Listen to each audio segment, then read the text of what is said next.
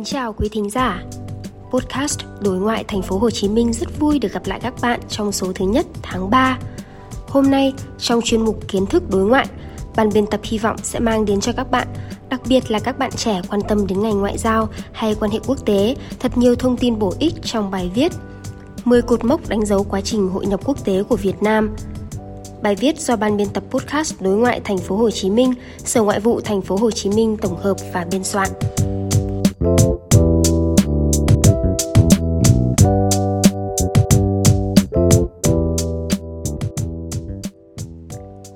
Đại hội 13 của Đảng đã khẳng định chủ động và tích cực hội nhập quốc tế, giải quyết tốt mối quan hệ giữa độc lập, tự chủ và hội nhập quốc tế, thúc đẩy hội nhập quốc tế toàn diện, sâu rộng, linh hoạt, hiệu quả vì lợi ích quốc gia dân tộc. Hội nhập quốc tế đã, đang là một xu thế lớn của thế giới hiện đại, tác động sâu sắc đến quan hệ quốc tế và đời sống của từng quốc gia. Đối với Việt Nam, chặng đường hơn 30 năm đổi mới và hội nhập quốc tế từ năm 1986 đến nay là một quá trình đầy thử thách, khó khăn. Chúng ta hãy cùng điểm qua 10 sự kiện có ý nghĩa lịch sử, 10 dấu mốc quan trọng trong tiến trình hội nhập quốc tế của Việt Nam cho đến nay.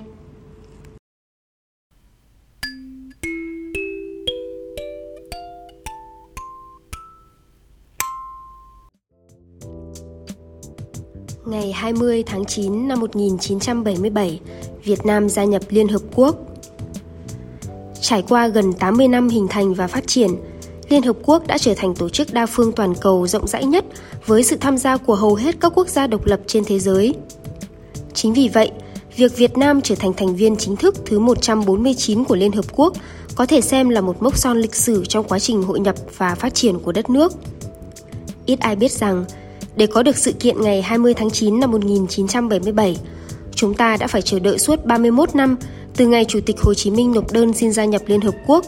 trải qua bao thăng trầm của cuộc đấu tranh giải phóng dân tộc và rất nhiều năm kiên trì vận động. Chặng đường 46 năm tại Liên Hợp Quốc đã mang đến cho chúng ta những kết quả quan trọng từ giai đoạn tái thiết sau chiến tranh, phá thế bao vây cấm vận đến thời kỳ đổi mới, phát triển kinh tế và khẳng định vị thế của đất nước như ngày nay.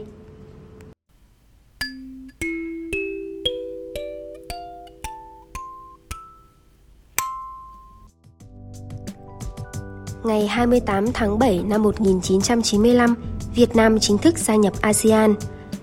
Việc Việt Nam gia nhập ASEAN là một trong những cột mốc quan trọng nhất trong lịch sử đối ngoại của Việt Nam kể từ sau cách mạng tháng 8 năm 1945. Là đột phá của ngành ngoại giao trong nhiệm vụ thuộc ban đầu là đưa đất nước phá thế bao vây, cô lập. Với việc trở thành thành viên của ASEAN, Việt Nam đã có một nền tảng quan trọng để hội nhập quốc tế sâu rộng hơn, thiết lập các khuôn khổ đối tác chiến lược, đối tác toàn diện với các nước láng giềng, khu vực, các nước lớn và nhiều đối tác quan trọng khác, tranh thủ sự ủng hộ quốc tế để bảo vệ các lợi ích an ninh và phát triển, đồng thời nâng cao vị thế quốc tế của đất nước trên mặt trận đối ngoại đa phương. Với ASEAN, việc kết nạp Việt Nam trở thành thành viên thứ 7 đã góp phần đẩy nhanh quá trình mở rộng hiệp hội ra cả 10 quốc gia trong khu vực, củng cố hòa bình, ổn định của một khu vực có tầm quan trọng đặc biệt về địa chính trị và địa kinh tế, là trung tâm kết nối Thái Bình Dương và Ấn Độ Dương.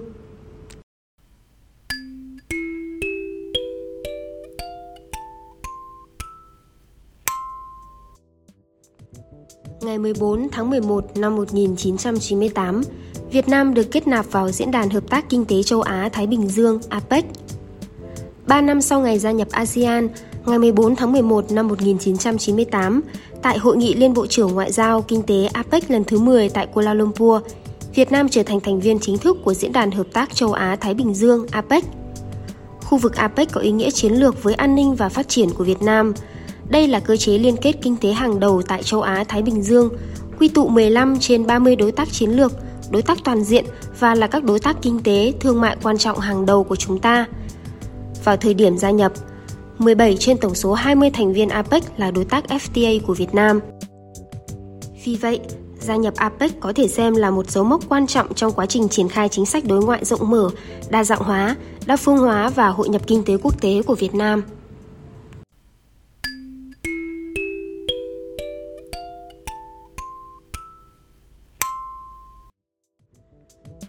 Với ý nghĩa như trên thì việc Việt Nam hai lần đảm nhiệm thành công vai trò chủ nhà APEC vào năm 2006 và năm 2017 xứng đáng là cột mốc đáng ghi nhận tiếp theo. Ngoài việc quảng bá hình ảnh đất nước, con người, thành tựu phát triển và khả năng tổ chức một sự kiện đa phương quy mô lớn một cách chuyên nghiệp của Việt Nam,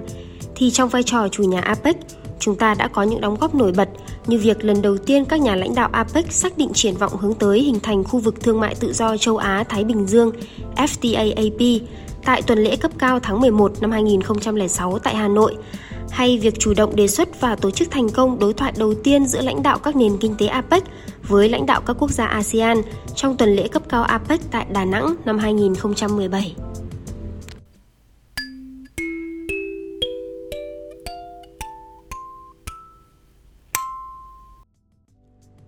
Ngày 11 tháng 1 năm 2007, Việt Nam gia nhập WTO.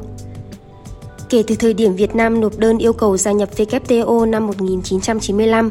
Ban công tác của Đại hội đồng WTO phụ trách xem xét đơn của Việt Nam đã tiến hành 14 cuộc họp trong gần 12 năm. Việt Nam cũng tiến hành các cuộc đàm phán song phương với 28 thành viên WTO,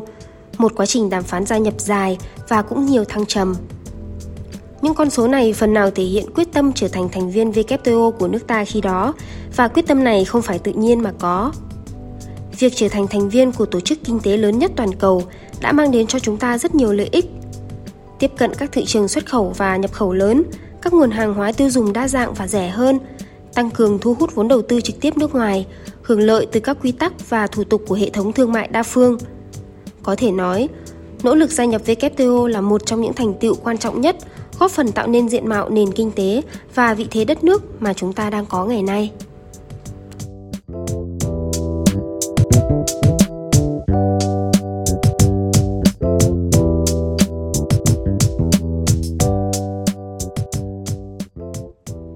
Như vậy, chúng ta vừa điểm lại 5 trên 10 sự kiện nổi bật trong quá trình hội nhập quốc tế của Việt Nam. Trong số tiếp theo của chuyên mục Kiến thức đối ngoại, ban biên tập sẽ tiếp tục chia sẻ đến quý thính giả năm cột mốc còn lại cũng vô cùng đáng tự hào. Kính chào tạm biệt và hẹn gặp lại!